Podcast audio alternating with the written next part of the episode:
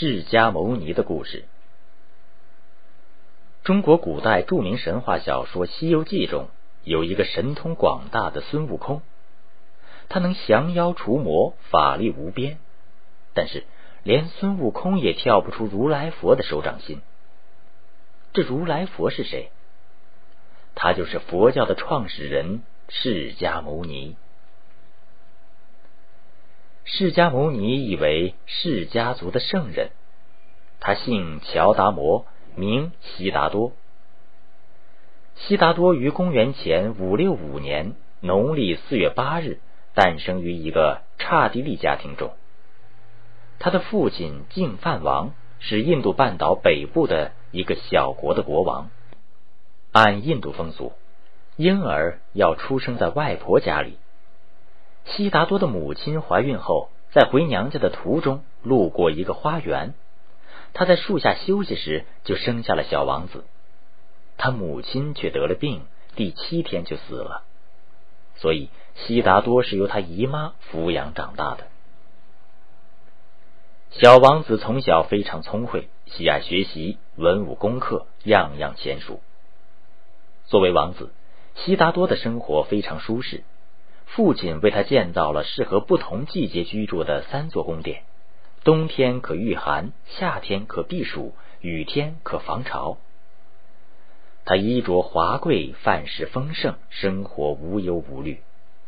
父王对他寄予厚望，希望他能在自己百年之后继承王位，成为一统天下的转轮王。十九岁时，他又娶了邻国美貌的公主为妻。不久，又有了一个可爱的男孩。此时，在外人看来，悉达多享尽了人生的荣华富贵与天伦之乐。然而，悉达多并不喜欢安逸的生活，他更喜欢一人独自冥想、思考人生问题。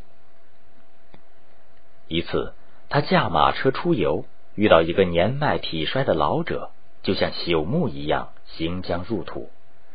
这使他受到了很大触动，他懂得了人终将会老。第二次外出，他又遇到了一个身上长满脓疮、因高烧而不停颤抖的病人，从中他知道了人都将得病的道理。第三次出去，他看见了一具即将被火化的尸体，这使得他懂得人终有一死。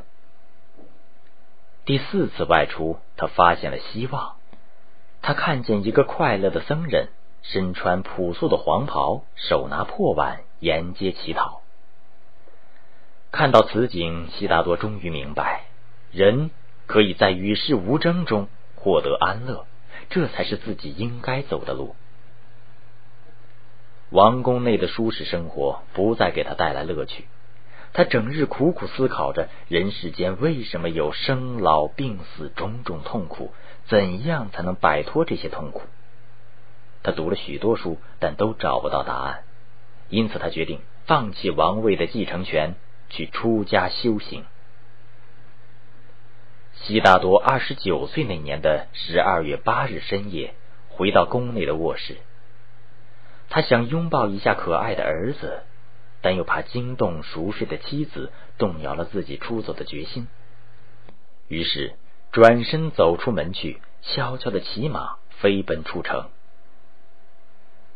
悉达多先来到邻国摩揭陀国，找到了当地最有名望的学者，向他们学习哲学，然而没有得到满意的结果。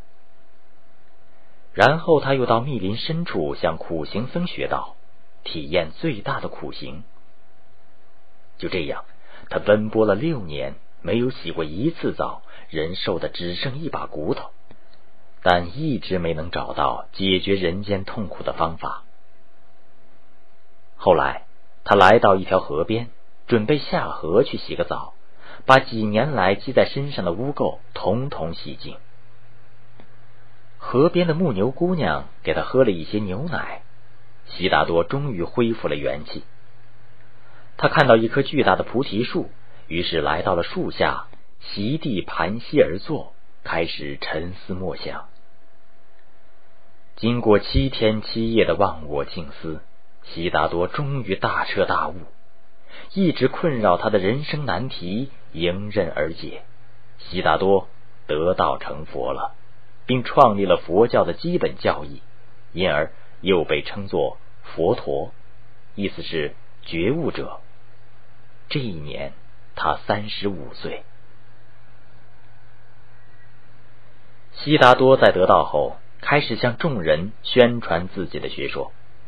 他反对把人分成等级，提倡众生平等，同情不幸的人们，同时宣传因果报应，认为这事做了善事，后世就有好报；这是做了坏事，后世就有恶报。